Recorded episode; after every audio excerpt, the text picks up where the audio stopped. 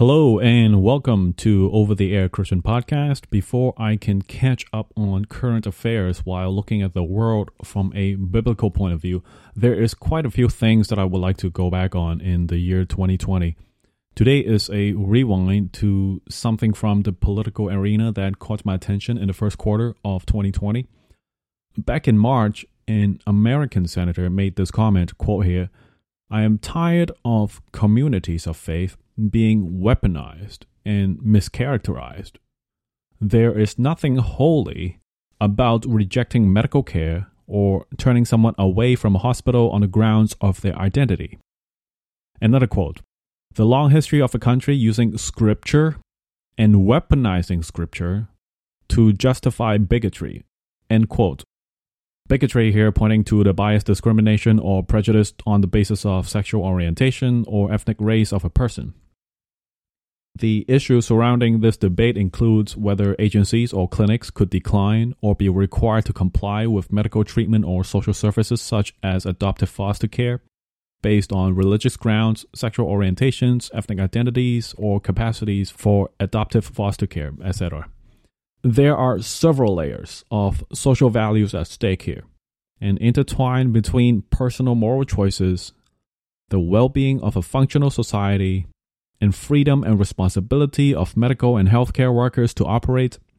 To no one's surprise, plenty of news and media outlets uh, picked up on the this senator's religious plea, and along Christian News Network as well. Uh, the full speech from the Congress hearing was recorded on video, and you can easily look that up. Now, for this podcast, my focus is on the comment regarding scripture being weaponized. Just this, this is a starting point. And this will be a three part series. I couldn't possibly fit everything into one episode. So, again, I will divide it into three manageable parts rather than one single long sequence that might be difficult to follow. My three part Christian response, informed by Scripture, will address how these social values became a point of debate for the government, why the church and thereby all Christians must help in every kind of community, and how Jesus spoke into these matters. And in my view, to find some clarity in this dilemma, we must differentiate law and grace, the limits of legal prohibitions at a political level and finding grace in liberty at a societal level. We'll get to that in the third part.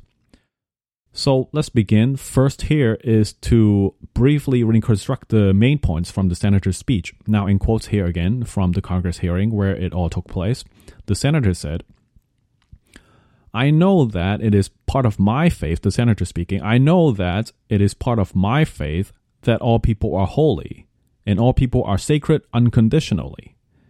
I am tired of communities of faith being weaponized and being mischaracterized because the only time religious freedom is invoked is in the name of bigotry and discrimination, weaponizing scripture to justify bigotry. There's nothing holy about rejecting medical care of people. If Christ himself walked through these doors and said what he said thousands of years ago that we should love our neighbor and our enemy, that we should welcome the stranger, fight for the least of us, that it is easier for a camel to go through eye of a needle than a rich man to go into the kingdom of heaven, he would be maligned as a radical and be rejected from these doors. End quote. The senator's passionate plea is for the government to preserve the sanctity and value of human life, regardless of who they are, even if their moral actions and decisions are unholy. That might be the more appropriate expressions we want to get across, since our actions often represent our identities. Aristotle would say excellence is a habit, since we are what we continuously do. But even that comment from Aristotle has no bearing on holiness at all. If anyone can become holy, it is only because Jesus chooses to make anyone holy. And each of us must say, Yes, Lord, your will be done in my life. Jesus, make me holy. So, for the senator to say that all people are holy and all people are sacred unconditionally, well, that's certainly a departure from traditional church teachings. Both Calvinist or Wesleyan stance declare all people are either depraved and corrupted in sin or completely deprived of any holiness. Unless it is on the condition that God fills us with His holiness. Romans 3 says, All have sinned and fall short of God's glory. 1 Timothy 1 9 says, The law, he's the legal angle of the subject. The law is made not for the innocent, but for the lawless and disobedient, for godless and sinful, and for the unholy and profane. So, according to the Bible, even from the viewpoint of lawmaking and societal governance, there are in fact those that are unholy and far from sacred. Now, this began at a Congress debate, never meant to be some theological lecture, but it certainly affects many folks outside the government buildings on a daily basis when social services or medical services are required by anyone, including, not limited to, LGBTQ persons, or rejected for religious reasons, those seeking foster care through adoptive agencies, by places which receive government funding. So, my immediate reaction upon hearing the senators say scripture is being weaponized, I thought, good grief, wait a minute. Scripture weaponized. What if this question gets turned around? That was my line of thought. Uh, maybe I can put it to you this way. In your cities and countries, there is police officers. And do your police officers enforce the law in the land where there is crime while carrying weapons? Well, you would say yes, of course, by all means. Having, not using, having weapons as a preparations and necessary response to crime in policing law enforcement. Can you picture or expect police officers to enforce the law against all sorts of crime in the street without any weapons at all? That's completely unthinkable. If all people were holy at that and apart from any conditions, there would be no need for policing, let alone weapons.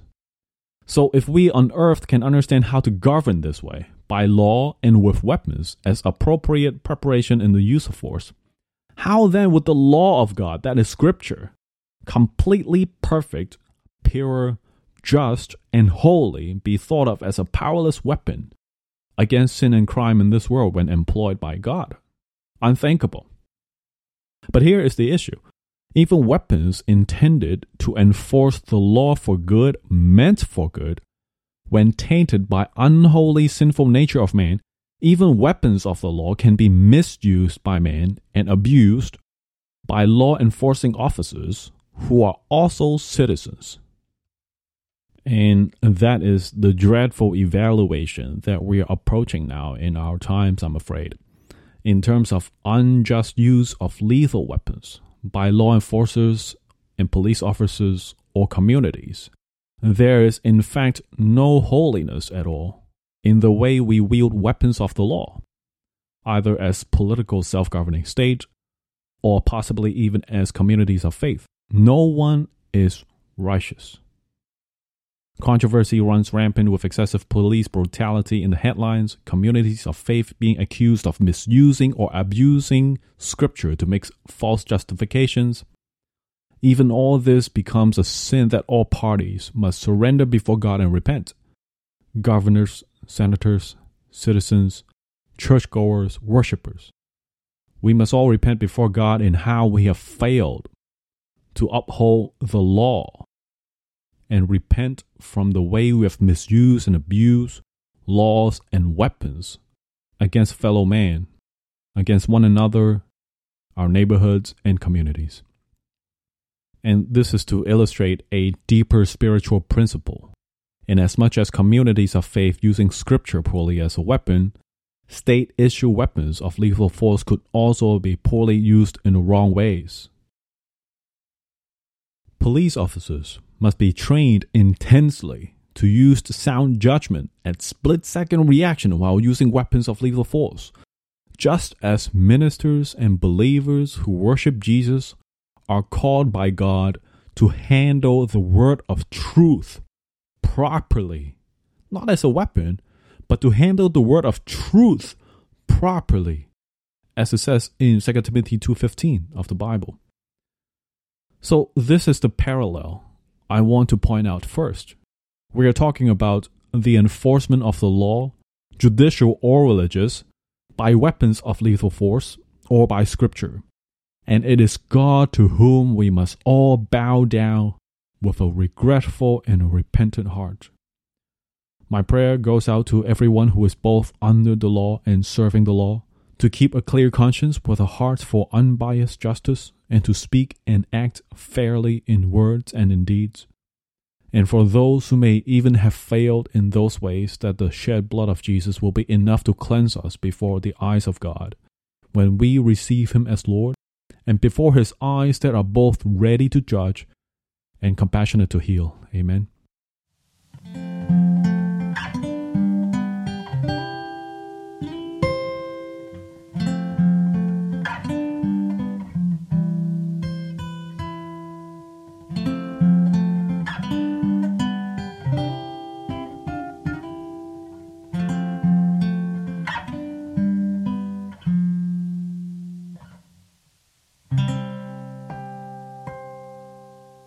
Part two and three of the series is already uploaded, and you can find those episodes on Over the Air Christian Podcast, where I discuss the weaponizing of Scripture and even how Scripture compares itself as a weapon. And then the rights to LGBTQ communities, how the parable of the Good Samaritan of the Bible represented different communities to help each other, and where traditional political or government methods stop short because of certain limits and what would be the way to move forward.